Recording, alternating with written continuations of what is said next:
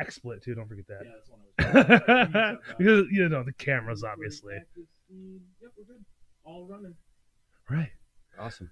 How's it going? You know, Lenny from Earth Mover, Casting Fire, and Poison Tongues. Yep. What else we got? What other bands did you have uh, Uh, throughout the years? if there were any, there you know they didn't really come to much fruition. Those those are the ones that really uh, that really did anything. Yeah, Casting Fire was the first one you really took seriously. Yep, yeah. Uh, no, Earth Mover was the first. Oh no! How do I have that backwards then? Yep, Shit. yep. Uh, Earth Mover was the first, and then uh, Cast of Fire, and then uh, Poison Tongues.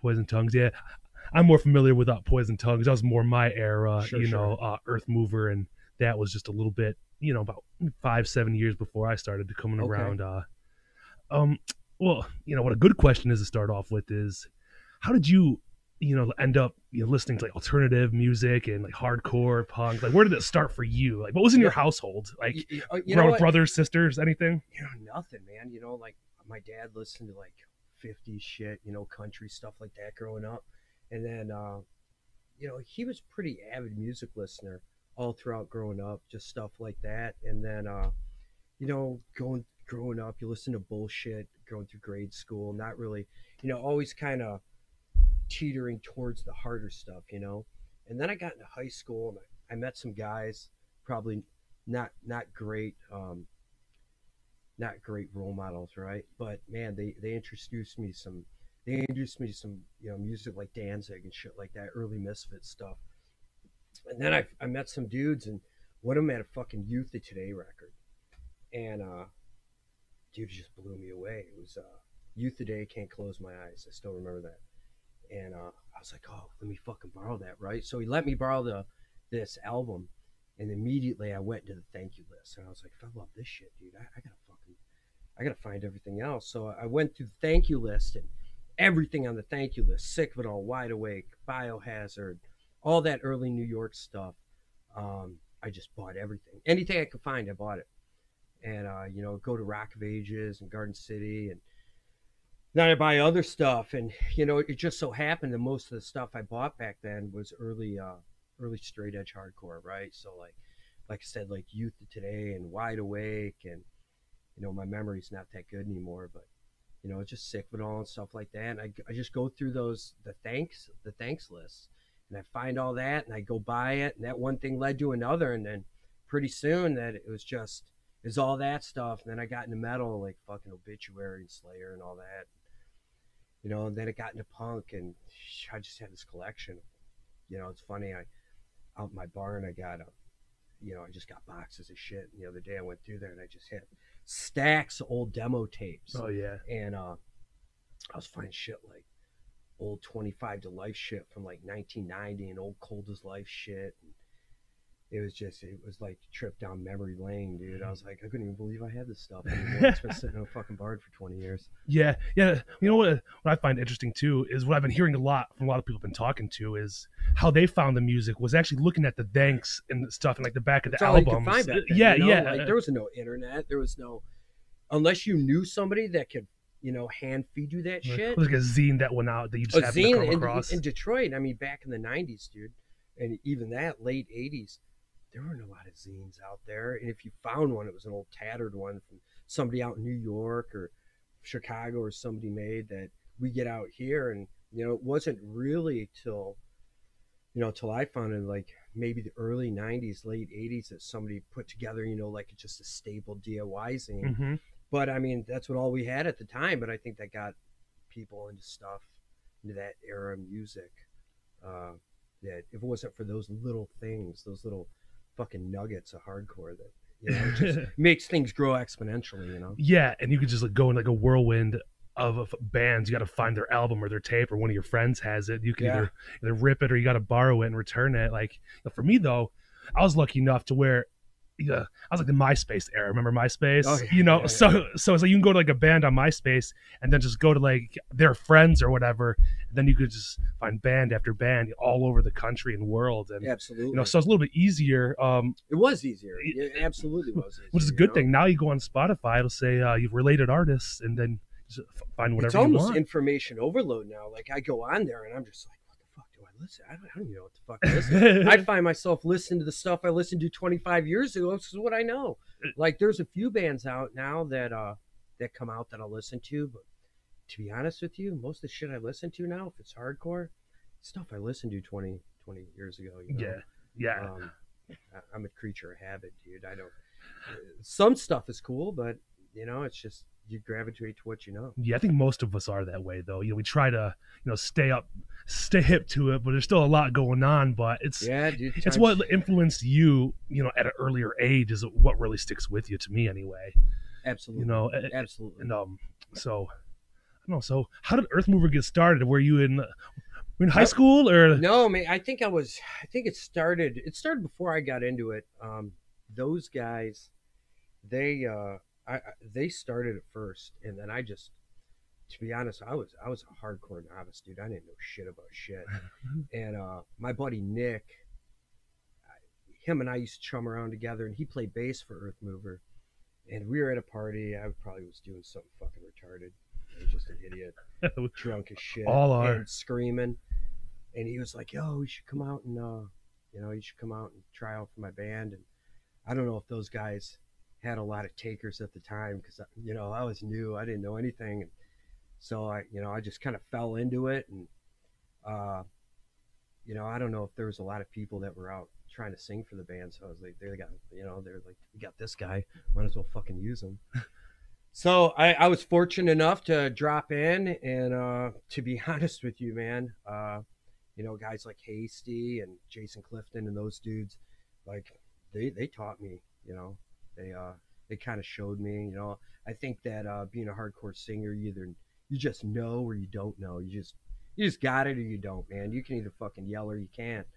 And Right. uh, those guys took me in, and you know, I remember our first recording sessions it was like pulling i think it was like if i was them they had a lot of patience man i it was probably like pulling teeth with me dude but uh you know it it got to be where you know you just let things go and you just do what you can do best and and it just kind of rolled and i was able one of the good one of the things in life i was good at so Yeah. cool. Well, I, a lot of people appreciate, you know, you as a front man, man. Like your voice really sticks out and to me. Like, like pretty good at screaming. So, uh, especially Earth Mover, man. Like, you just know Lenny too. You can hear any of your bands, like that's fucking Lenny. you know, Yeah. especially Poison Tongues. Um, like I said, that was one of the uh, bands that I've seen uh, most. You know, you know, way back. Um, but uh, but back to Earth Mover. Oh, were you younger than most of the guys in the band, or were you all about the I same think age? so, you know, Yeah. like um, everybody I think in the band was older than me by a few years, and then um,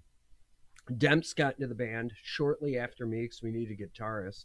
That's a story unto itself, and uh, he's I think he's maybe a year or two younger than me. Yeah. but we're we're mainly all all, ar- all around the same age.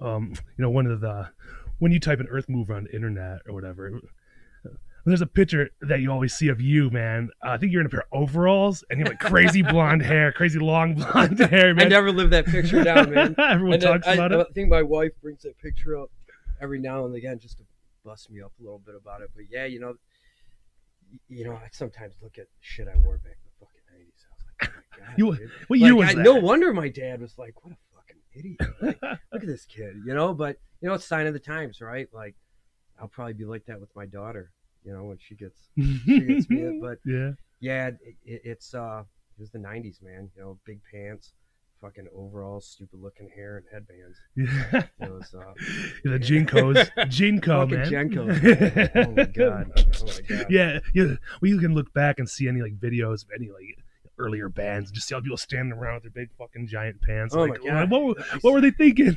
Dude, what are they? I think to myself now. I was like, I went to public like that. Like, oh my god! Yeah, I still remember like going to shows and shit. My dad would be working on a car in the garage, and I'd walk by him, and just be like, "What the Yeah, you tell me about it. yeah, my dad was the same way. Like, what happened? Shake his, shake his head. What happened to you? Yeah, yeah, yeah. So, so your parents cool with like the bands and stuff? Uh, I think they were like, they just, uh, I think, they were- I think it was keeping me out of trouble for the most part, you know, and uh, you know, gave me some sort of direction. I don't think they really gave two shits. Um, you know, my dad was always like, he's like, you make any money at that? And I was like, you know, no, you know, it's not about that, this and that, and It's about the passion, Dad. yeah, and he was just like, You'll never so- understand. just shut the fuck up, you know, never get out of here, understand. dude. Like, and it's the same thing, you know. And you know, I put myself in his shoes. And I'm like, somebody said that to me. I'd be like, You know, but I have a little more knowledge on it. I think that, uh, you know, they're just they're just happy. I was getting, you know, my friends doing stuff, staying out of trouble, you know, going to shows and stuff. Yeah, and it's kind of a different era too. You know, like Completely different, like- you know. parents were kind of naive. They were very naive. You know, they, they had no fucking clue what we were No, doing. just chaos. Till two o'clock in the morning, going to shows. They thought going to see a band. We were all standing around, and you know, I look at I look at mosh pits now, and like kids going off, and I'm like, I'm gonna stay back here. Mm, I I still like- like it. You know, I, I love it. I love watching. it. You know, it's great angst. But back in the day, people were fucking relentless, like taking each other's heads off. And but I mean, that's the draw, right? Like you used to go to shows, and I remember the first show I ever went to see was fucking Slapshot and Pitbull at St. Andrews Hall. Had to be like 90, 89, 90, somewhere like that. And uh, dude, I was I walked into the show, and I was fucking intimidated. Like you walked in, and it was like it was the dark side, you know, like it was great. There's a sense of camaraderie and community that you can instantaneously see, but you could definitely see that there was something different there. It wasn't like going to see a show, um, you know, at at one of the main venues in Detroit. You Yeah. know, it was it was raw and it was untouched and it wasn't, you know, it wasn't um, watered down. And I think that's what drew me to it. Like, it was uh, it was fucking hardcore, you know, and, and they, I don't, you know, I guess every generation says, oh, you know, it's different now and things like that. But, you know, I, I don't, you know, my glory days were back then in like the, you know, late, early 90s, late 80s, early 90s, coming up through there. And it, nothing will ever touch those days. Like, you went to a show and you were intimidated. Like, you know, you went saw Cold as Life and stuff like that. Like, it was, uh, it was, it was cool you know like it was it was like nothing you ever saw and you know those early bands like going to see slapshot sick of and biohazard and at the venues that detroit had it was just uh it was raw and untouched. And i, I don't think i think any generation says that but i don't think you'll ever be able to find anything that can replicate that feeling nor the environment that it once had. Yeah, yeah, and you know, as you walk in, you know, over and over again, and like people start to recognize you, and you just hope like to get a head nod from somebody who like you, like like, like just, like that's right, all. right right That's all you need is just a Yeah. nod, like, like eye to eye contact, and a head nod is what really like would uh, solidify like me anyway. Is like I'm a hardcore kid, you right know? you, you know it was funny like there was so many so many people that i would just see around and i, I never really uh there was never really an idolize like a factor of idolizing anyone but you'd see people and then you'd be like you know you knew who was who after you know going to shows for like six months a year or whatever. And then you got to talk to them you got to know them and, and they were just genuine you know genuinely good people. And uh it was just uh it was a good experience. And i those things formed the bond of like hardcore. And you know i hate to say brotherhood but you know just the friendships you make back then and you know sometimes i think now about the people i haven't seen in 25 30 years and it's so much that i'd be like man i wish i'd just go back and talk to them again they're just either not around or doing their own thing and, yeah, you know it, it is what it is i guess it's life yeah, but you know, that's part of the thing I'm trying to do here. You know, oh, somebody Oh, might see it. You, you know, they might think about their glory days and you know, just I remember the good times and you know, especially after all the whole pandemic and shit like that. It makes I hope make a lot of people recognize and see like what they've missed. you know, whether you know. they've moved on or not, you know, that happens. sure sure like sure I took a few years here and there where you know I pick and chose what shows I was going to go to if I win at all. yeah But um, like, and so now that we can't go to shows, for me, makes me think like I have to go to all the shows now. you know, it doesn't matter who you know, it is. And it'll, it'll be good. Yeah, I think that you know, I even told myself, you know, you know, I'm a dad now and I got careers and shit going on, but you know, I even told myself, you know, if things happen again, I like to make a little bit more of an effort than I did before, you know, and Yeah, the past few years. And you know, everybody gets busy and stuff, but you know, be given a ten percent effort, see if I can get out there and touch base with some people that I missed. You know. Yeah, it's uh.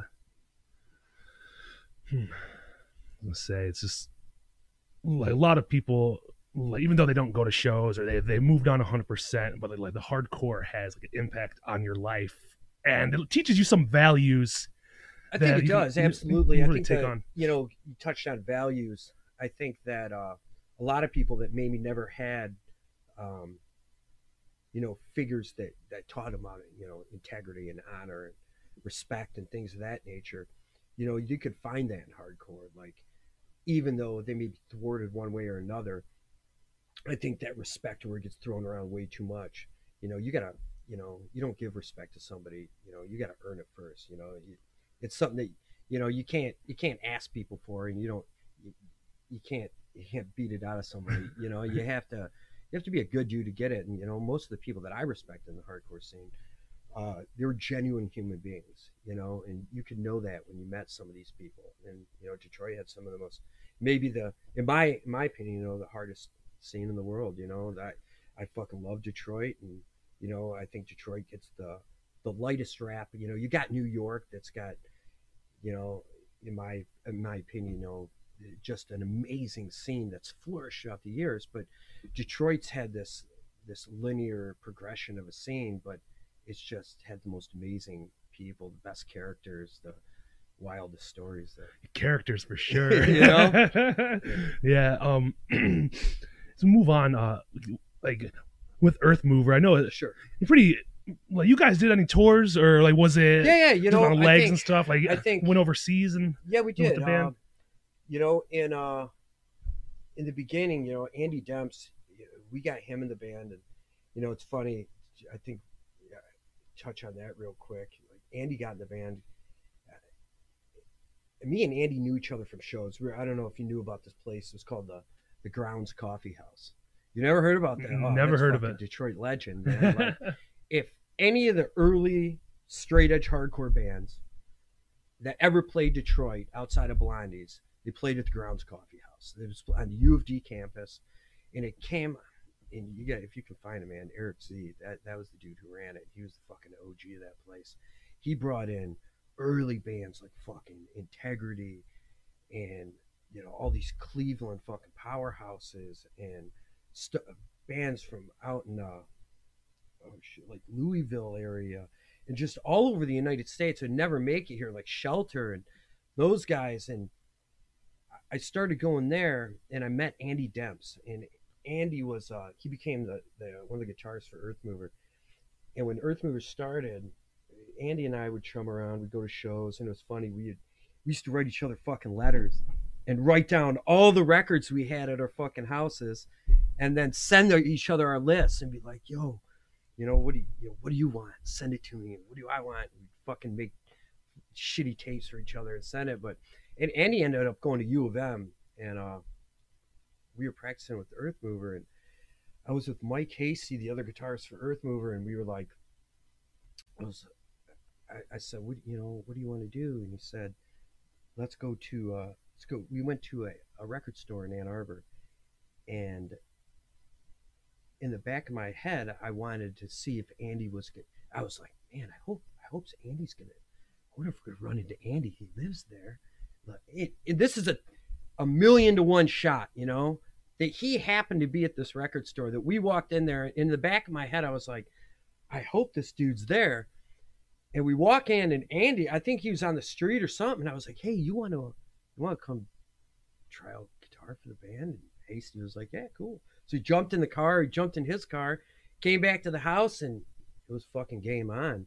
And to lead into the question you just asked, or what we were just talking about, at that, Andy coming to the band, Andy was a, he was a, he was a thinker, man. He uh, he really took Detroit hardcore and uh, things to another level with the connections he made, and just uh, being real cerebral about, you know, doing things within the scene. You know, he did zines and set up all our tours, and I guess that's where, we were going with this. He uh, he would set tours with us, man. At the time, you know, I was a knucklehead. I just want to play hardcore and play with bands, and he was finding these bands like you know, Blood for Blood and all these other bands that at the time were going to be up and coming powerhouse Hatebreed, like you set us up tour with Hatebreed back in the day, and you know, like if we do these three day weekends with these bands, and we just thought they were we had their demo tapes. We were like, oh fuck, Hatebreed, dude, demo tapes. We had we know nothing about these guys. Like all we knew is they're they're hard as shit. From Connecticut. Fucking Connecticut hardcore, Yeah, right? man.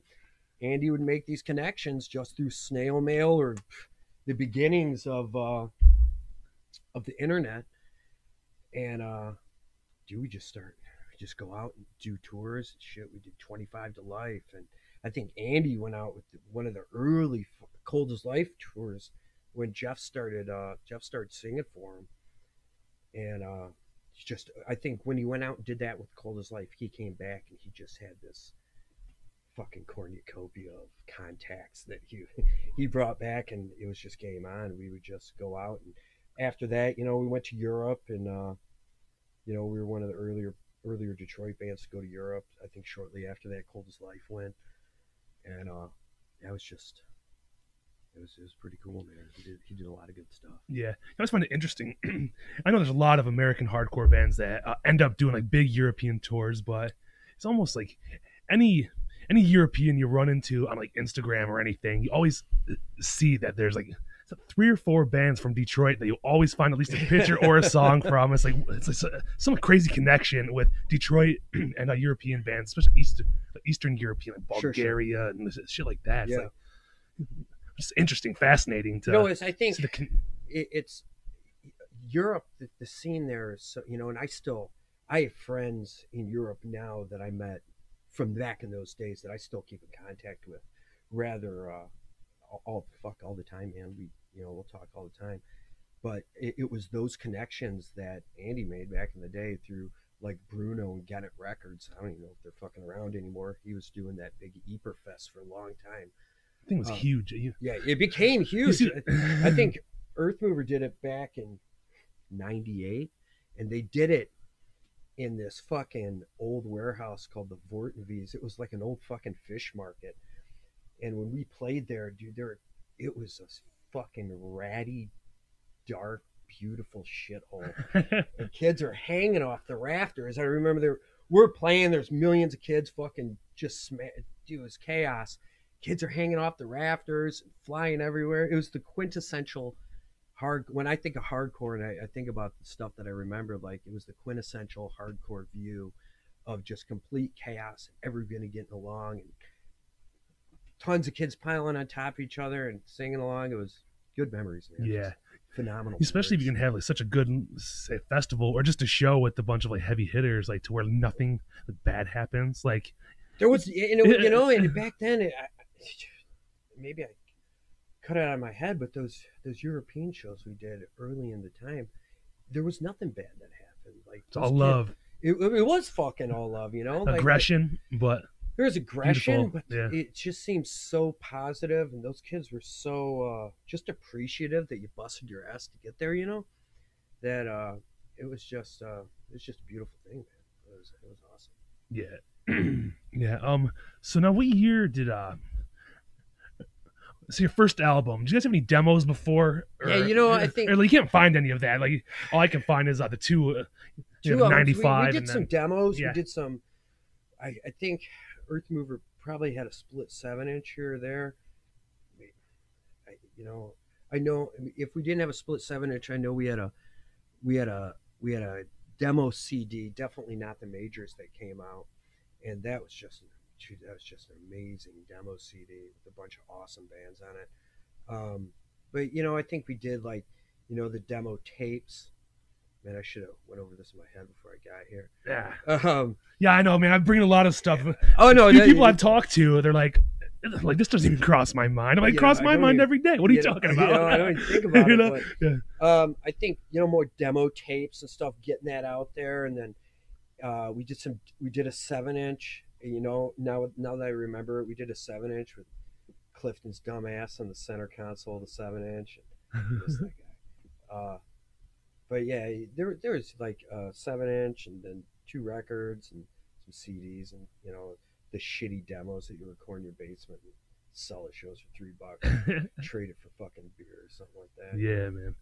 I think uh, I think one of my favorite ones, uh, the death carved in every word. Is, That you know that was you know again that was all Demps man. The ten inch like he came up with that concept for that ten inch. At that time, the only ten inch I saw before that was I think it was the Cro-Mags Age of Quarrel ten inch that came out fucking years before. And Demps, I think that was a decade, maybe more than that. yeah, this. 84, 85 probably. Shoot, not Before earlier that, yeah, maybe. yeah. I mean, I just maybe, dude. Like all before me, so I'm just guessing here. Demps came out with that 10 inch, and then, you know, he came out with all the colored vinyl and all this. And I still have, I don't even know where mine are. They're probably in my record rack somewhere. um, but yeah, you know, we, we had all that stuff. And other than that, I, I don't really remember, man. yeah. Um, he's been uh, suggested to me by quite a few people actually. Uh, Andy, Andy? yeah, yeah. I don't know you him, can find him, man. I've been Yeah, talking yeah, to him a no. couple years. Like, I hope he's doing well. I haven't, you know, I haven't talked to him Right, in a long yeah. Didn't he have something to do with uh, Plus Minus Records or am I Hey, that was him, dude. Yeah, That was all Andy. And he, uh, man, if you would have been at that Earth Movers reunion show in 2010, he brought like duffel bags full of plus minus shit, and he was just giving them out to people. Like Andy was always a preparer, man. He always had, you know, great mind on him, good shit, and he just made these packets of like plus minus CDs and tapes and seven inches and whatever he can find, just giving them out to people. But yeah, he started that. I wish I, I wish I remembered more, more, more, about it. But I, th- I think Earth Mover may have been the fir- first thing on, on plus minus. Um, I know Andy. Damn. It may it may have been. I'm, it kind of skips my, my, my brain here. He uh, I know him and I did this did this zine. Now, I'm not gonna lie, it was more Andy than me. I just put in a couple things here and there. Um, but we did a zine back in shit, 93, 94. And uh, I remember one of the things in the zine was he did like this fucking weightlifting article with Anthony Porcelly from fucking Youth Today. I think he may have interviewed like uh, your boy from fucking Sheer Terror. I may have that wrong. I probably got that wrong, but he had some good interviews, man. He did some really cool stuff. Did some really cool stuff. Yeah. Well, I mean, without people like him, Oh, Yeah. dude. Hey, yeah, he. the word he- wouldn't get out. You know, It, it wouldn't get out, man. He thrusted. He thrusted the Detroit scene. He was one of those key players that I think that goes. uh You know, him and Eric Z. Like, you need to get that guy on. That guy can tell you stories for days. But like, he, you know, he uh he orchestrated truly the Detroit straight edge scene back in yeah, shit mid late '80s, '90s. Yeah, I'm saying, what are some some good like early uh, Detroit straight edge bands that? Like, you remember any off the top of your head? You know, stuff like you know stuff I remember is like bands like Empathy. Um, they were a big Detroit, uh, Detroit uh, straight edge band. I'm not sure if they were straight edge, but they're they kind of were cut from that cloth back in the day. And there's a band called Jihad. Uh, nothing to do with the current political cycle, dude. Just a badass name. Back yeah, yeah, it is. Um, but they were fucking bad. They were amazing, dude. Um, and they were probably psh, late '80s, um, you know. And I'm sure there was like, I know Jay Navarro had this band. I don't know if there was a straight edge band, but called Positively Negative. I think Tim Alford was in it like years ago. Hmm. Um, but as for early straight edge, there wasn't much, man. There, No. there wasn't much, dude. Back in the '80s and '90s, we were just a bunch of fucking derelicts get those guys on. They can tell you they're they're uh, just ride the coattails. it's long for the ride, but hey, man, dude. good times. Yeah, and one person I've been going back and forth with too is um uh, Enzo. Oh fucking Enzo! Yeah. The guy's an encyclopedia of I- Detroit shit, dude. Every time I post something, he's like, "Got it, got it, got it." oh yeah, dude. been there, been there. All the shit that I'm I like, got to Jesus my Christ. barn, that dude, he's got triplicate of yeah, behind fucking glass, bronze. yeah, Like, yeah. he knows. But he was in uh, Cast on Fire with you, right? You guys did that together. Oh yeah, yeah. yep, yep. Uh, right, dude. I think it was uh, right when Earth Mover ended. Her, you know, I left Earth Mover, and uh, you know they formed Walls Jericho. Um, uh, the Vince and me, and uh, Vince's little brother. Uh, we uh, we uh, we got Cast in fireman, and we just it was we were fired up, and within a year we were back in Europe. Um, we went right back. Uh, I think we did Ieperfest the fucking a year or two years right after Earth Mover did it. Um, you know, we did a little little little tour over there.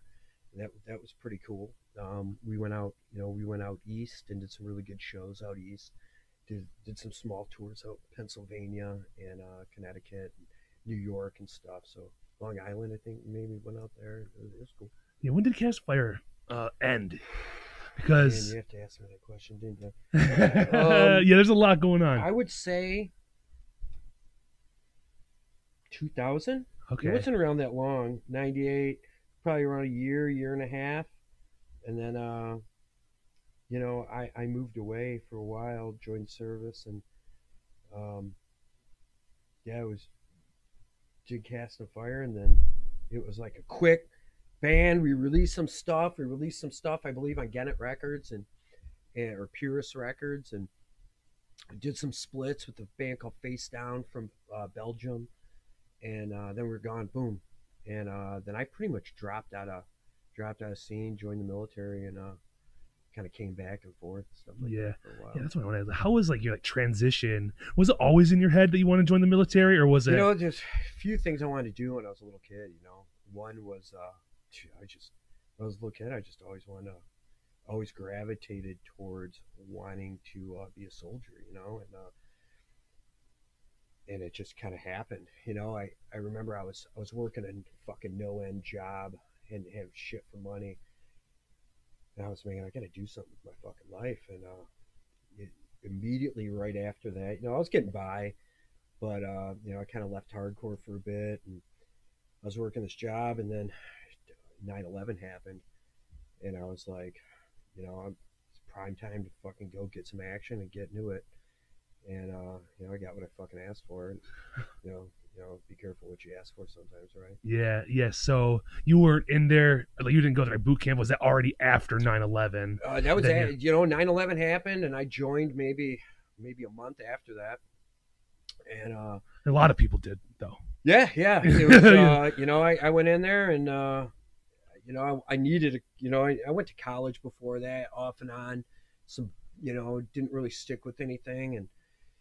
I wanted to help people. I wanted to do stuff. I wanted to make a difference, man, because I was going these no name, nowhere jobs, you know, fucking cleaning up, doing bullshit, you know. And for me, I just, you know, I wanted to, I wanted to make something of myself, and I knew that I didn't have any money, and the army give me money for a career, and uh, you know, go to university and shit like that. So I joined up and uh, went to boot camp. Uh, they sent me through combat medic school, and uh, you know, just, you know, it changed my life, dude. If it wasn't for uh, getting my ass kicked in the army for 19 years, uh, dude, I don't even know where I'd be, dude. You know, I don't. It it uh it definitely kicked my ass to do something with my life and set myself straight. Yeah, yeah. It'll I mean, put you on a different path than Yeah, it definitely put me on a path. You know, uh, went overseas, you know, multitude of times, and uh, you know, got to see uh, real hardship, and uh, you know, uh, you know, you think you think you grew up hard, all that bullshit, and people think they're hard, and then you go and see what life and death is really about. It uh, casts a different light on everything. I couldn't know? imagine. You know, I had family members who, who had joined the military and you know, active duty in Iraq, and you know, look- just hearing the things from them. you know, my cousin, he was in the Marines, and Uh-huh. uh, what uh, his job was is he'd have people like walk in front of him, like looking for like IEDs in the ground and Yeah. stuff. He stood like on top of like a Hummer with like a with a gun. I don't know what kind Yeah, of gun yeah, it's yeah. called or whatever, but uh, I don't know. They must have missed one, and their their vehicle had ran over like a IED. It fucking blew him sideways. Like you know, like he was one of the one of the only people, you know, who were able to like, get out and not hurt too bad, like a broken leg, but at least like he got to come home for, for a little bit after that. But then right back to Right it. back, yeah, yeah. Which give him props. You know, those people It's people like that, life that- on the line, man. you know, it's know? people like that. You know, it's it takes a lot of guts to do shit like that. You know, and you don't you don't see it. There's there's a generations of people now that I mean, shit. We've been at war with these countries now, in my opinion, far fucking too long. But you know, so many of these people that just do the everyday stuff that just get left behind that do these amazing things that you never hear about. You know, yeah. and it's just I don't know, just wild stuff, dude. was totally left behind, though, like you said. You know, all these uh, these heroes that they just work work regular jobs, and they don't, you know, whether they want the the high five for it or not, but you know, things that they They are, you know, and, and I think it's, you know, it's, it's you, you can look at it, you can open up a Pandora's box, uh, how you want to adjust the situation, but you know, nowadays it's, you know, we don't fight for freedom anymore. You know, we fight for other people's freedom. We fight to, you know, uh, expand. I mean, it's it's like I don't know. This this is probably a good time to edit this part out. Um, let me let me grab gather my thoughts. Fine. Um, do you want to go into like like I don't know how you want to. I, I can talk more about this, um, but yeah, I kind of got a brain fart on it That's okay. there. Um, Right, right. Some it's people not, it's may, not may or sensitive. may. Like I don't mind, but you got to direct me a little bit. yeah. Like if you want to ask me shit about my time overseas, but uh, I just want to touch anything, you know. you, you can fucking that- um, any anything you want, dude. Um, um, ask me about my tours. okay. Ask me uh, you, what happened to me. That's fine. You can talk about Okay. that stuff. Yeah. So. But it it kind of it kind of broke off. And Yeah. I kind of lost my frame of thought. no, you're fine, man. It's totally good. We're just gone. Okay, no problem. So- Um, that's all. I mean, uh, 36 minutes, and yeah, I'll remember that. yeah, we're fine. Okay, cool, cool. So. um, so I know. Uh, um, let's just start.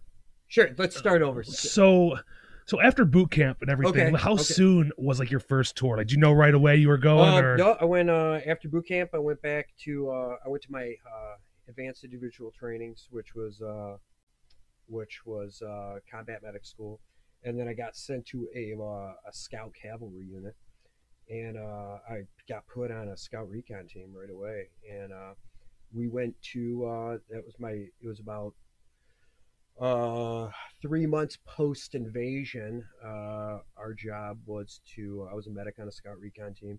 Our job was to secure uh routes between cities uh look for ieds bad guys set up hide sites and engage uh engage bad guys. Um we did this for that was my first tour. It was a fucking eye-opener.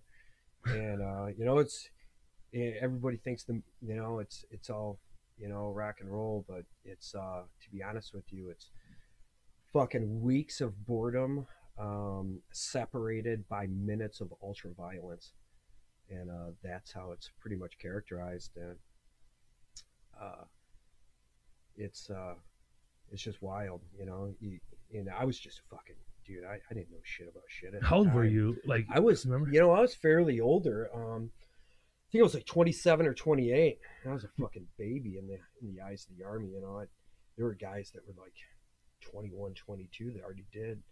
They've been around for a while that I was learning from, and uh, I remember my man, my first gunfight, dude. I uh, I didn't, dude.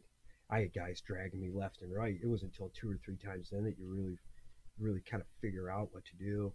You know, pull your head out of your ass. yeah, it's kind of hard to be to calm, in the you game, know, you and know? actually think about. and then what you got to deal with you know i was a medic so you guys get hammered dude and you're seeing this shit for the first time and like Mm-hmm. what they prepare you for in training you know it's nothing compared when you got somebody bleeding out in front of you and you got to you got to plug holes It'd be hard You just know, to like- pass out and fucking throw and, you up. know, That'd you be me. I'm leaving. Fuck this you shit. know like you learn from like you know we were really fortunate that we got you know that we were uh, we had a ranger team on our on our site with us and those medics really spooled us up.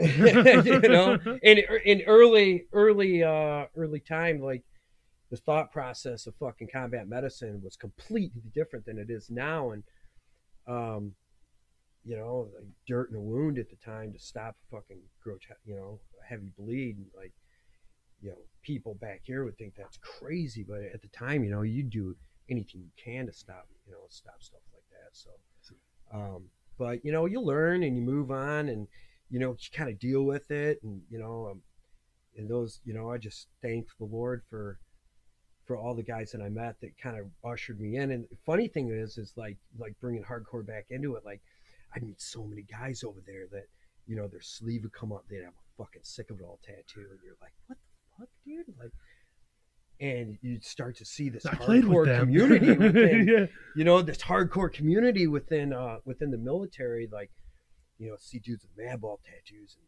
you know sick of it all tattoos and you know obviously you know new york hardcore shit is really widespread you know just gross metalheads throughout and you're like you know this is this shit's you know i knew it was worldwide before but you know i always thought there was a separation between you know uh people that that kind of went a different path you know because hardcore kids kind of stay hardcore you know Yeah. you see a few people that you know kind of branch off into professional lifestyles and stuff like that or go into the military but it wasn't until then that i started seeing a lot of like axe metal heads and fucking hardcore dudes that would uh that would you know infiltrate the military and you know and you know just gravitate there and uh from there you know i came back and spent another few years in the military and uh then after that i went uh i went to be uh i got out you know i became a paramedic and uh did some stuff in the civilian world for a while i was living in new york for a long time was a medic out there went to university and I was like, man, I want to get back after it. So I came back in. I became a you know a critical care flight paramedic and got into the the combat flight portion of it, and uh, you know went into medevac and dust off, and uh, that was fucking rock and roll, dude. It was adrenaline. Went back to Afghanistan, did that for a year or two, and uh, was a flight paramedic for them and up in northern Afghanistan. Came back. Uh, and then came back and then went back to Iraq again as a flight paramedic, and that was my last tour. So, so as like a flight paramedic, you're just like going into zones where some shit went down, just pulling people you know, out. it's, it's kind of like, uh, you know, you're a much highly trained uh, critical care aspect of combat medicine, to where it's the the combat medic on the ground would be initial contact, but then once they kind of initially stabilize, you would go in. We go into anything. We go in under fire, um, go into hot LZs, picking dudes up, and uh, we try to get them, to, you know, that, you know, that, that golden hour of care. We try to try to get them to a uh, to a higher level of care at a combat surgical hospital before they expired. And uh, dude, we go in day, night, tops of mountains, fucking deserts, um, under fire. You know, our primary we usually go in at night, dude, under night vision, and uh, meet up with the team, grab dudes, and, and just try and get them home. You know, try and get back their loved ones. So, so at night, like, so do you, just like drop in off a helicopter, like try to be as quiet as Um, possible? How does that work? You know, well, you don't, man. You know, Yeah. you, you get a team on the ground that secures a, a landing site, or you, you show up to a, a crossroads in the middle of the desert. We usually want to do it at night because we own the night. We come in under night vision and uh, we grip up.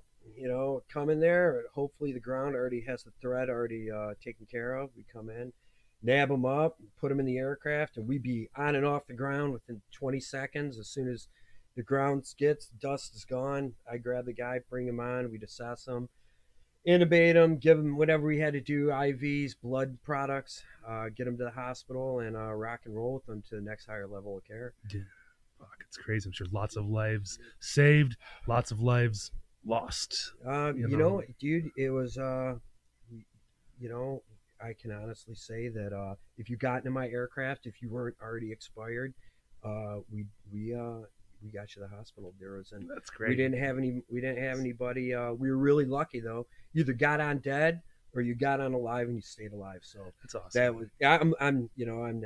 It ain't because I'm that good. It's just because uh, I was that lucky. You know. for sure. Yeah, because you know your name, uh, Instagram, you know, dust off, and so when I started to search for you, Yeah. there's about four or five dust offs with different locations.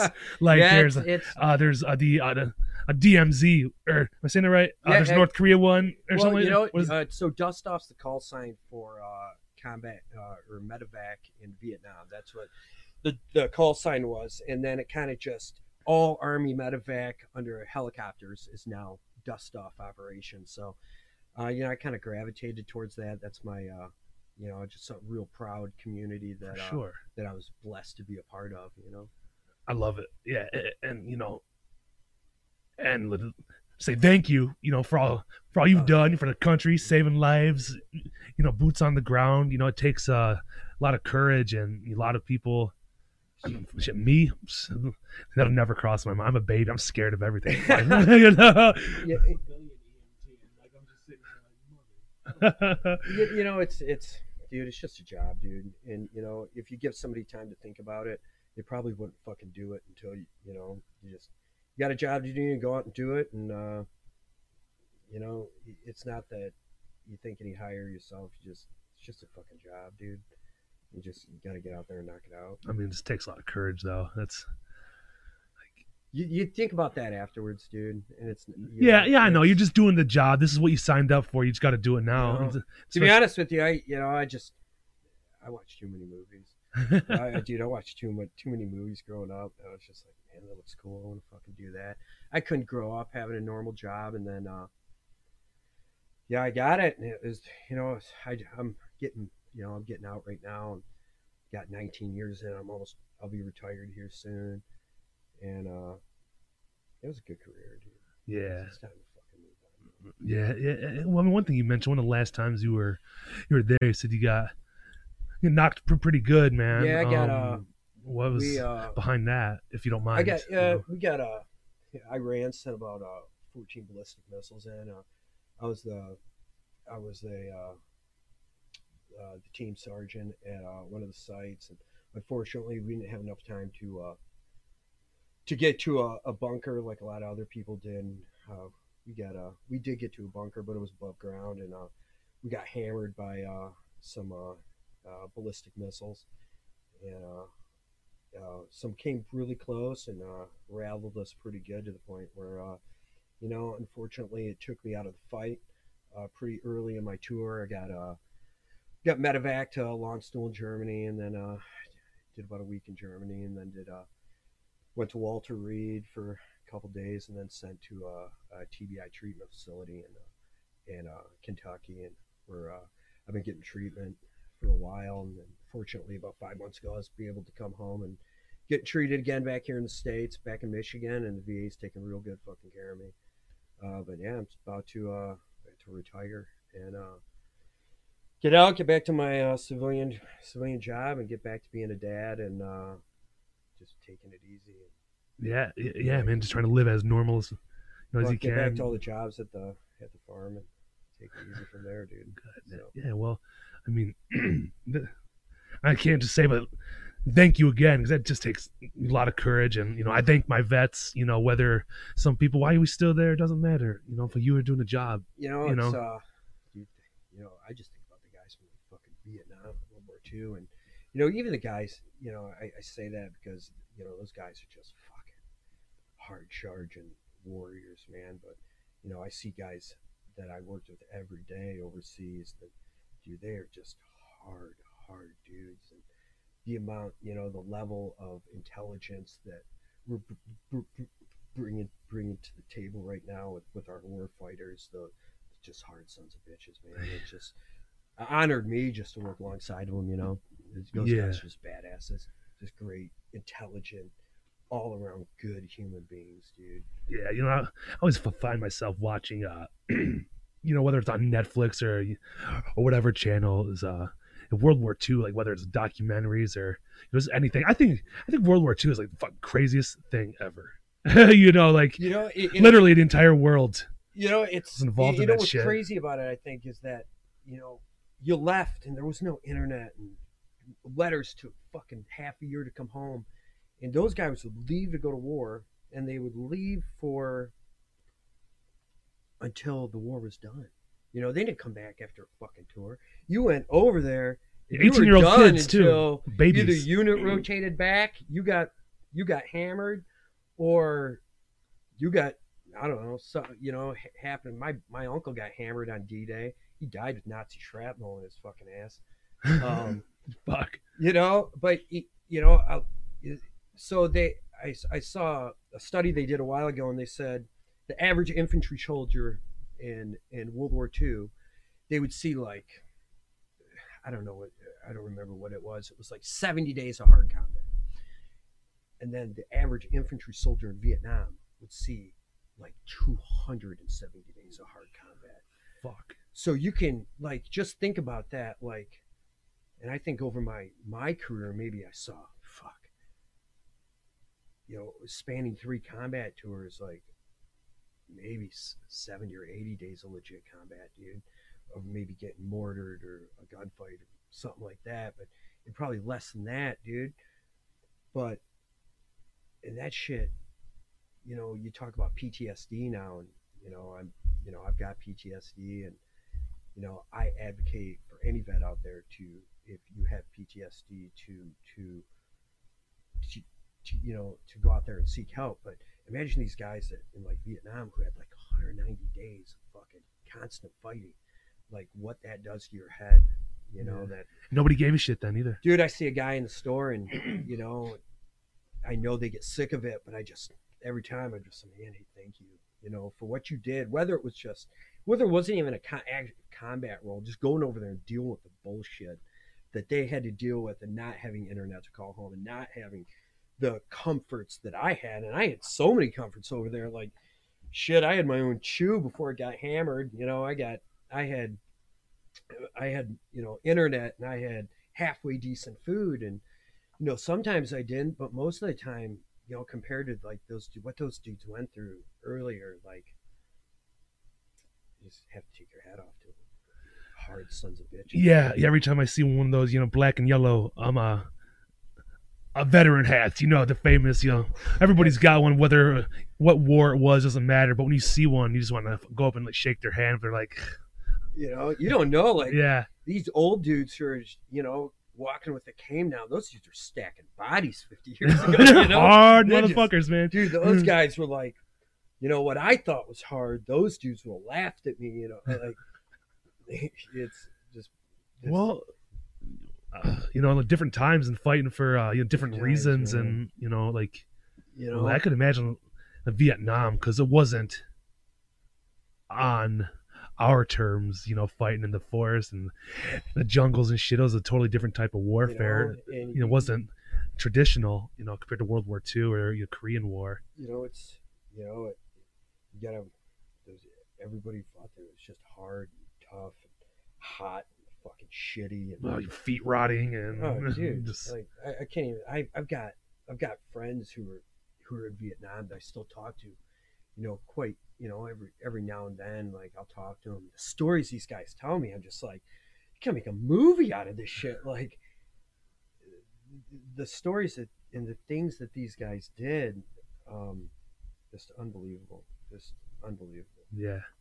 Is there any people that say that you had like you ran into whether they were higher ranks above you that were in like you know like any like of the earlier wars, not like uh, the Desert Storm, but anything before that, like any old old old know, dudes still time- still fucking time- shit up, you know? by the time that I got into it, most of the guys, um, there were maybe some. I think there was a couple old timers that were getting out that were in Vietnam that I when I still got in. That's but crazy. These dudes were like old cats. They're like lieutenant colonels and shit, like old grizzled soldiers. Um, but by the time I got in, most of the dudes, they were like, you know, early Desert Storm guys or, uh, you know, stuff like that. You know, it was since I got so early into the war that by the time I was on my last tour, I was the old guy. You know, that's right? Yeah. But it was funny, you know, bringing hardcore back into it. You, we'd be overseas on my last tour. You, I'd be around Bagram Air Base in Afghanistan, and uh, well, this a couple tours ago, and you'd see hardcore stickers like posted up on the base. Like Oh, I shit. remember there was a what was that one band from Boston? There was one band from Boston. One of the dudes in it, I think he was a ranger, and he was plastering his stickers up all over the place. And I was like? All these Boston hardcore stickers and shit everywhere. I was just, you know, Matt from uh, um, Tyrant. He was a ranger. He was over. He, you know, that, that dude. we should get That guy. I mean, probably- Yeah. Yeah, that's He's probably It's on the like list. I don't know how to get a I don't hold know of how him. many tours that guy did. That dude's a very, very, very, uh, very, very, very good, humble. Uh, I'm, I'm sure you know if he'd be down, you know, Yeah. he probably get some amazing. Yeah. A lot of the lyrics that has Oh, come from you know him alone you know just like trying to put a picture to whatever you know he was uh, writing you know like s- s- uh, screaming about you know like Oh, uh, it's just like fucking scary, especially uh, the first song off that I one out of the um, uh, Welcome to Hell. I forgot what the the song's called, but it's just like just like really paint a picture Oh, of the shit that was happening, whether one of the hardest Baghdad and albums ever to come out of Detroit hardcore. yeah, Either of the Tyrant albums, I think my favorite album to work out to is interchangeably either of those albums. Like just amazing, amazing. Another band from Detroit that I think just didn't get enough credit. Like no, Tyrant. My wife is really, you know, she's my wife's British, and you know, she's from uh, she's over in England, and she's been into hardcore for years. And I tell her about Tyrant, never heard of them. I'm like, how, can- how can you never hear Tyrant? You know, like these guys are amazing. yeah, they were always fun live, man. Like like Oh, that's yeah. like like they were like 2003, I think when the, uh, they said they started. Um, but like well, going to see them for the first time. I don't know who they played with, but that was that had a big like impression on me. Like Oh yeah. I'm not straight edge, wasn't straight edge, but the you know, it was fucking scary. You know the way they would get the crowd hyped up, like Dave and Matt. You know they were oh yeah. they were a fucking duo that would just set shit off and really get the energy going. Brothers. I mean, what you know, I've known Dave and Matt. Dude, I remember going over Dave and Matt's mom's house when Matt was just a little kid watching Texas Chainsaw Massacre. Probably 96, 95, like mid to late 90s. And, uh, you know, they just, it's good, good memories. Just Were you just friends with the? Were you friends with Dave just because of shows and stuff? Or- yeah, you know, Dave and I knew each other from early Earth Mover shows, and Dave was a wild man back then. Just, you know, just moshing so fucking hard, taking kids' heads off. It was, you know, it's just uh, the golden era of Detroit hardcore, man. Yeah, it's funny because there's actually a video. It's a Cold as Life video, um, where they played at uh, Rockabilly's somewhere. I think it's Madison Heights or something along the lines. Yeah, yeah, yeah. I And- remember that place. And it's it's weird. The thing about the video is to see uh, uh, Dave Hayes without the tattoos. You know, he just looks like a young kid. He has an army shirt on. It's like a it's like a tank top. All he it's like yeah, it's a like a buzz cut. You know, I was like, I was like, that fucking Dave Hayes? I was watching him like mosh, and I was like, so now he has all the tattoos and it's like Yeah. a different person. But it was just, it's good to be able to go just on the internet and see some of the old old shows. we look like babies. Like, I'll come across pictures of us Oh, yeah. and I'm like, dude, I was, I was just a baby. You know, we were so skinny and small. And, you know, back then you think, you know, you see the world through a different lens. Yeah. Um, you see pictures of us now, and you know, it's it's good to see. You know? Well, it's good that it can be uh documented and uh and preserved is what I'm saying. Um, Absolutely. you know, if it wasn't for those kids taking pictures back then, we wouldn't have anything. I, I'll have everything and everyone. Dude, he's probably got rolls of film. If I remember his name, I'll, I'll have to get you to him. I, I, I forgot. Yeah, no, it's good. Um, but there's one. Uh, there's a. I think there's a video. I think there's a couple videos that I can see. I think it's an Earth Mover set at um Pharaohs. Did you do one with um a Universal Stomp? Was there a show that was recorded? Yeah, Yeah, we did, uh, did many shows with Universal Stomp. I think they may have played one of our final shows. Um, Ed, Ed's a maniac. Love that guy. yeah. He's on the Um, list, man. there's so many people. it's guy- just time. Yeah, what what a front man! Like uh, that guy could spool up a crowd, get people going. His voice was amazing. His content was great. Um, Universal Stomp, Jesus, early Detroit metal thrash hardcore band that just set the standard. You know? yeah, they had one of those a uh, reunion show for less than ten years ago. I think they I played think the went. Token you Lounge. know what? I The think Token, I believe. And Ed broke his foot. and broke his foot. I'm not sure if Poison Tongues played one of their last shows. I think we did.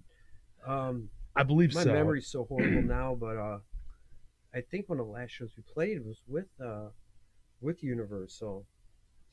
That breaking his foot. Jesus. yeah. Yeah. Is a Poison Tongues just done or No, I Or, think I know they- guys are doing it. they you did know, it? like uh, um, they did a show last time I seen them. uh, 2019 they played at the Crow Manor. I don't think.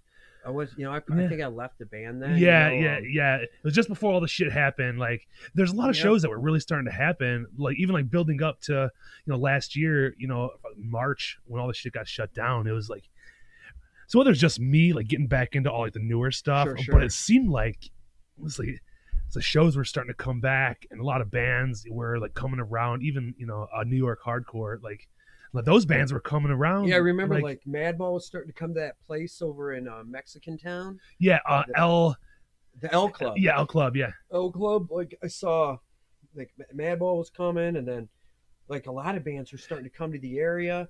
As for uh, as for PT, I don't like. I left PT probably like 18, 19, just because I had a daughter and I was working downtown, and then I, you know, I live pretty far out of the city, so for me it was like coming to the city an hour, drive downtown, then I'd go home, and it'd be like a solid hour without traffic. Then I'd have to go back Mm. and it was just all that plus my military requirements and and you know to be honest with you i love hardcore Hard, hardcore will always have a place in my life but you know we, we were playing shows and for me like there was just uh you know, maybe it was my age or you know we, we would play shows and for me there was it, there was just i knew when there was a time to leave and get out when the getting was good Yeah, and I wanted to leave when there was a good thing. And Poison Tongues, man, I got to say, those guys are still doing it. I heard some of the new stuff they're doing, and holy, it is so good. Like, I want to hate, but I can't hate. It's so fucking good. Like, it was amazing. I heard it, and I'm so proud of those guys. Like, not that you know everything you you know like it's it's so they're they're doing really good stuff, and it's so good to hear. And uh, when they come back out and the world lifts its shit, I'll go sell merch for them or something. Just Hell to be a part of them, watch them, you know, just to be a part of that show and watch them just do good stuff. And you know, I can't, I don't have the time effort to be able to make it to practices and stuff like that. But just to be a part of it and uh, see them do good, and yeah, I think that once this lifts, you're gonna see an influx. Of, but I mean, what's gonna happen? Like, are you gonna be able to mosh anymore? Are you gonna have to mosh with the mask on? Like, Who knows? know, Maybe in the beginning. who knows? Is hard. You know what I was thinking about? It is hardcore going to go back underground, like to the point where are they going to do shows again? That aren't talk you that aren't in the public spotlight. Mhm. Or is it going to go back to where shit's not going to be online and shows going to be so underground that you're going to have to know somebody to know somebody to get to to, get a the show? invite. Yeah, and are people going to be responsible enough to get a vaccine or to because you know it's whether you want to see it and it, whether we want to call it a political thing or you know people are getting sick and people are fucking dying Yeah. and you know we got to stop it somehow and yeah. It's how's this gonna how's this gonna plan out i don't know it's it's a really interesting time in the world it's a horrible time weird, weird time. it, it's it, how something like this is going to affect hardcore in our community, in your community, and how where's it going to go to keep the spirit alive? Like Yeah, it's yeah, be very yeah, interesting right. over the next year and year and a half. yeah, to, without the shows happening, to see how this goes, right? Yeah. it's, it's going to be interesting. and that's one of part of the uh, inspirations of starting this was just because we can't have shows and somehow like you said like keep it keep it alive keep the spirit alive and, and just uh something for somebody to listen to and or even talk about And I think stuff like this is really important because I think there's a disconnect between new kid. Let's say a, a brand new kid gets into gets into hardcore, gets into Detroit hardcore. Well, what are they really going to get into? They're going to get into they're going to get into hardcore from somebody knows something about terror or these big hardcore bands that are coming out now and maybe some of the more popular Detroit hardcore bands. But what about those Detroit hardcore bands that are 20 years past, like Negative Approach or, you know, or Cold Life's, you know, always going to be pretty popular. But even the smaller bands like, you know, Empathy or um, even some like Demps's other bands, Mhm. like some of the bands he did, or some of the bands like Scruffy Tearaways or uh, Dogs of War or you know, the Alliance or all, all these plethora of other bands that helped shape Detroit hardcore and put it into a you know, a momentum to drive forward that they're not going to really know if they only listen to bands like Terror and all the New York bands and you know I, I I just keep on going back to Terror because you know they're a great band and I love Scott One of the biggest. but uh, they're one of the biggest Yeah. and you're, you're the most accessible and if you go to um if you go to like pandora or spotify and you do a search like that band can spawn you off on this uh you know down this rabbit hole of all these other bands but rarely w- will it ever bring you back to detroit and i want to see kids get back into detroit and have the detroit love and start I mean, what was that band that came out a while ago that was just phenomenal? Um, it- uh, I'm so sorry. I'm, I'm being so disrespectful right now with No. my, with my bad memory. Um, you just you had them on your on your site, uh, on, on your Annie up. Uh, Annie up. Like those guys are A crushing. never ending game. never and never in game. Annie up. Um, those guys who are really, Hushed. Um, uh, enemy of God. Uh, And you know what? I heard so many good things about Enemy of God, dude. Those fucking guys hard. Hard. crushing it. Um, chug chug, man. uh, gotta love it. Like, I mean, getting back to Annie Up, like those guys, they're really putting the Detroit name out there. You shout out to Critter, man. He does so much, you know, with so the Motor much. City Fest and he all that really stuff. does. And there's so many, so many Detroit bands. It, it's weird. Like in the whole hardcore scene of the United States, Detroit's got this little pocket, but this little pocket made so many ripples through the through the hardcore scene Mhm. worldwide that everybody kind of just, you know, you you hear the heavy hitters like really cold as life, but you know, even Earth, Mover made a little ripple, but I mean, bands like Walls of Jericho. dude, Oh yeah, oh, fucking gigantic, shit, gigantic! Like gigantic. they got the Detroit name out like they were a fucking tidal wave that got. But there's so much talent in this city, and there's so much, so many people that do so many amazing things, that I just hope that Detroit someday gets the recognition that all these other cities get. You know, Yeah, I think it'll come again. yeah. I don't think this damn pandemic really uh, it kind of stifled it. But you know, Detroit comes up from the ashes and reinvents itself every few years, and it'll do the same. The heart's here, and the kids are here. Yeah, there's a cycle. the it intent, seems. and you know, there's the the uh, you know the backbone here that a lot of other places don't have, and I I, I think it's going to flourish again. You know. I believe so too, and that's With Jeff being back, holy shit, that guy's a powerhouse in himself. he'll he'll he'll he'll he'll he'll d- d- d- def, definitely.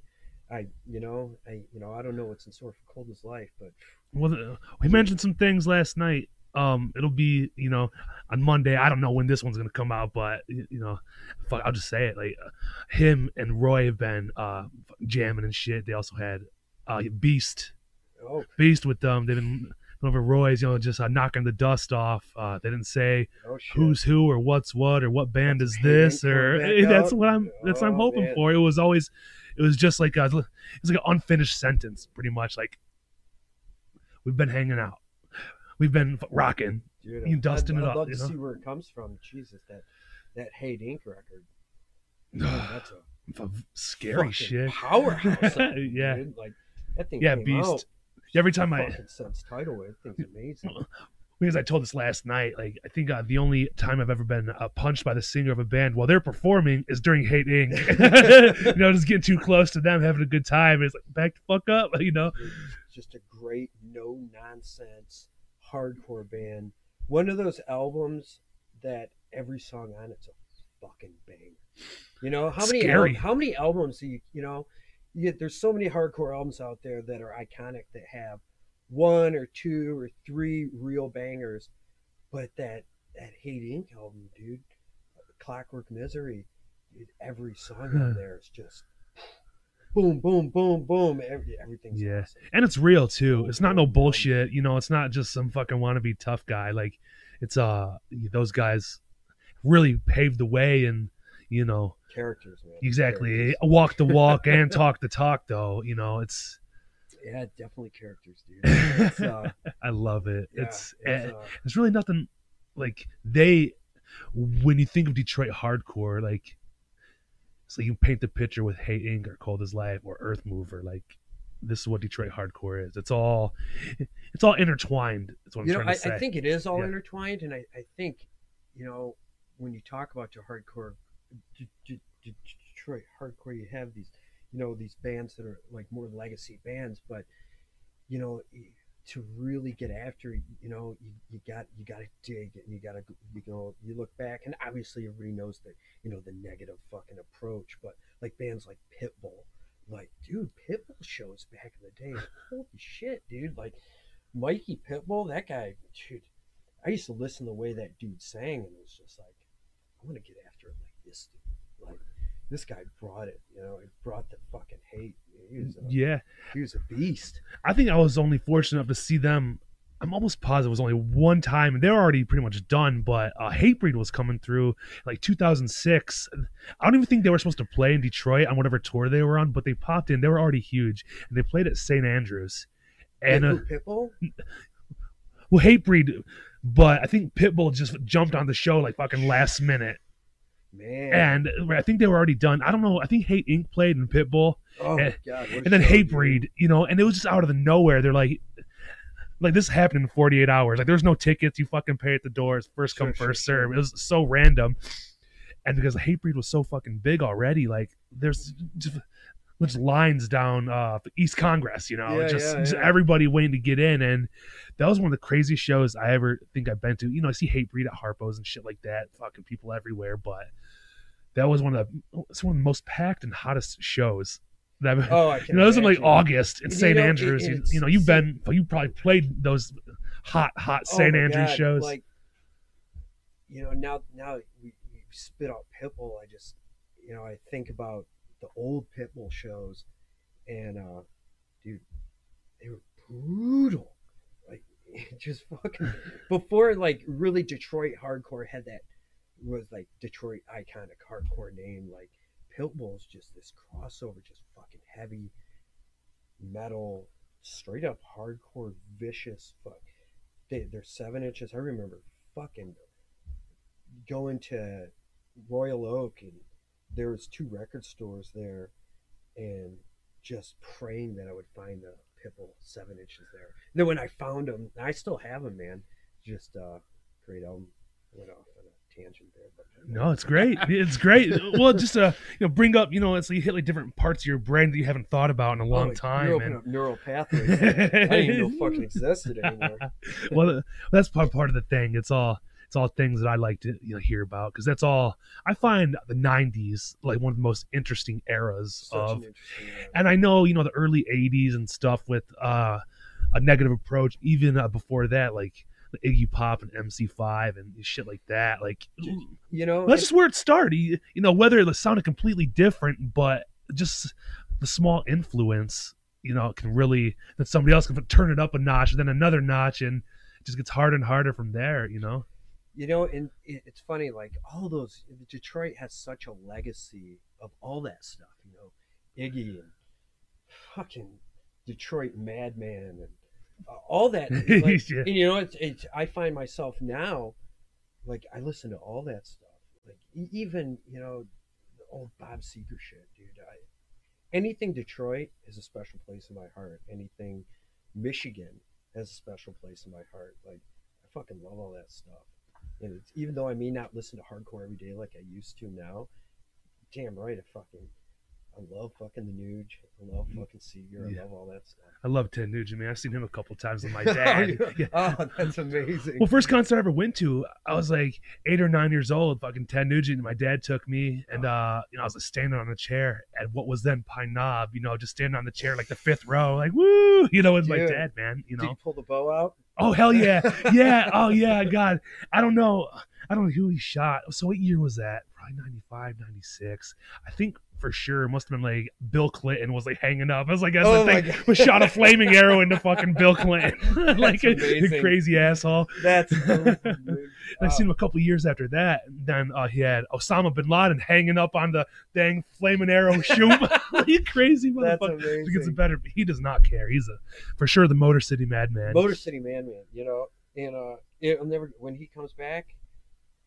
You know, I'll always go want to go see Nugent. I'll always want to Yeah. go see Seger. I'll always want to go see those guys. Um, I don't know. Maybe Yeah. I'm just getting older. I just love all No, shit, but it's uh, just understanding and appreciating just the, uh, you know, uh, Detroit uh, music scene. You know, so just like even in like Motown and like, how lucky are we?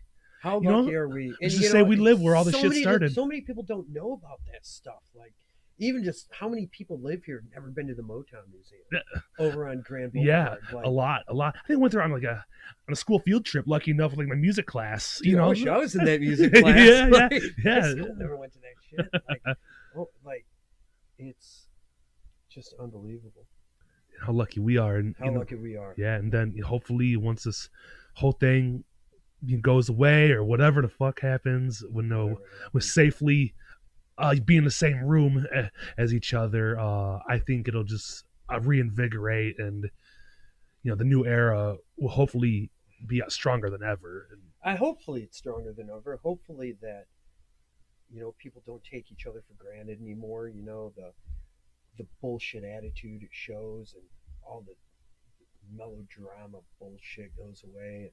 You know it, it wasn't that prevalent.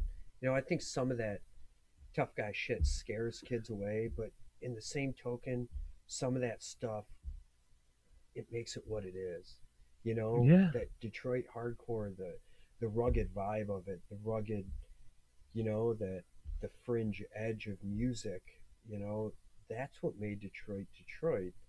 And uh, you got to be a certain kind of person to want to be there and want to do it, and, you know. But I think that people could, you know, as long as we're accepting, bring kids in, and you know, show the younger team that, uh, you know, that the you know older guys can, you know, educate them to you know some of the bands and some of the, the way things were that so the old stories don't die you know that's why you're in front of a microphone. you're doing man. right here man Just trying to keep it alive. you know know. and hopefully some you know some people you know pick up on some of those you know there was one guy who did a lot for detroit um, his name was mike he did this old record label called i think it was conquer the world records uh, i hope i got that right people are probably going to be scoffing at me when they hear they hear me say it if i got the name wrong but you know that guy did They'll know. correct us, hopefully. He'll Maybe correct come- me, yeah. hopefully, but that dude, uh, I think it was Conquer the World. He, you know, he did, he did a lot of, did a lot of for Detroit. One of those dudes that kind of flew under the radar that brought bands and did music, and you know, there's you know early bands from like uh, Canada, one called Chokehold that used to come to Detroit. I I've heard of Chokehold. I've heard of them, but vicious, Yeah. vicious old straight edge band, dude. But your lyrics are just raw. If you can find, if you can even find their stuff, if I got, if you got a record player, dude, I'll, I'll throw you some of the seven inches. I need to get a record player You because got to have it, man. there's gems out there so much stuff. early music of the Midwest area that uh, it just it shape your scope. yeah, I mean, everything. so many so many people have well like they uh, collect records and stuff i never like, understood it till like recently and i'm almost regretting all the years of all these bands putting out their seven inches and their splits and shit I'm like i totally fucked up because like listening to youtube just isn't the same as putting a record on it is. i don't know the experience but that's what everybody says just doing the work of putting the needle on the record and fucking cranking it you know and even the sound alone people say is nothing like a record player nothing like a record player, man. You know, it's funny. I was trying to spark my memory of old Detroit bands, and I, I leafed through my seven inch collection the other day, one old Detroit band you got to check out is Ricochet. I, if you ever heard them, dude, Ricochet.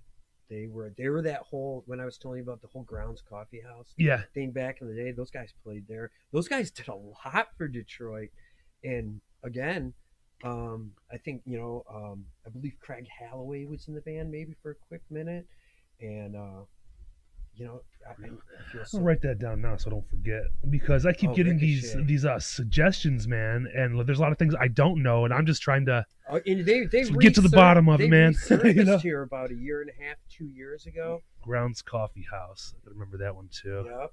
And uh, that the Ricochet band service and my buddy, who you know, and dude, after my fucking head through, dude, I, I can't remember so much. But he's such a good dude, and I see him. He's on my Instagram, dude. And I see his face right now, and he's gonna hate me for it. But he's such an you. amazing uh, dude. I love you. um, such a great dude. But he's he's stayed in Detroit hardcore. He's still, you know, he's still. He, I think he's got a band out there now. yeah, there's some lifers, man, who have not missed a show, and you know, no, you know, props to them. Absolutely. Um, but you know, it's so good to just talk to you about this and just reopen some some old old places, and you know, it's good because I still keep in contact with like Joe from the Alliance. Yeah, And he's up next, and Eventually, yeah, Yeah, dude. yeah. Detroit hardcore hip hop. That guy's got Suicide Kings. They just released a new album. Yeah, yesterday I believe they put it out. Yep. Yeah, you find it Wow. everywhere. You know, just got to search in Suicide Kings Detroit What a and talent, dude. Yeah. If you're into hip hop and you're in Detroit, you got Aztec. You Yeah. Suicide Kings, you know, and my God, what- what a talent pool. then just put on some uh, Universal Stomp. That's hip hop in itself. There you go. Oh, you know, it is before you know before hip hop hardcore was even a thing with like E Town Concrete and all them. Uh, Universal Stomp, dude, that guy was crushing it. Fuck yeah, man. I love that band. So, I mean, we fucking went through a lot of shit here. We did go through a lot of shit. What's what's the time hack? Which one? Damn, my dude. Good. It- I'm, I'm gonna go home. Flies I'm not gonna by. want to talk to anybody. My wife's gonna be like so thankful. You're like, good. He's all talked about. Silence. Good. yeah, shit. It'd be awesome. But hey, man, thanks for having me. on, Thank dude. you. Thank you. I And, mean, it's a uh, pleasure for me and, uh, you know, honor. And I'm sure a lot of other people will get something out of this. And, you know, Yeah, I hope I hope I didn't uh, talk too much. never, never. That's the whole point. That's the whole point. Just let it out, man. You Absolutely, know, just whether it's a rant or I hope I run into you know if there's anybody out there that I haven't ran into in a long time. Shows open up, you know, I hope you know see Roy again, Jeff, and all those dudes, and uh, you know, I hope good people are out there doing good things. I heard heard Beast is doing good these days. And, you know, I still keep in contact with Joe, and fucking Jam, and all those dudes. And this pandemic, it you know, it keeps people kind of apart, but you know, you just hear tidbits about people, and you want to, you know, it's always good to hear people doing positive things and keeping their head above water yeah, and seeing negativity and or just getting turn by on the news and all you see is bullshit, people hating on each other. So everything. you know, but Yes. awesome, man. Thanks for having me on. Yeah. Thank you. That's a good way to end it. That was fucking cool. Was a good way to end it. Yeah, I, didn't, yeah. I didn't know where to go.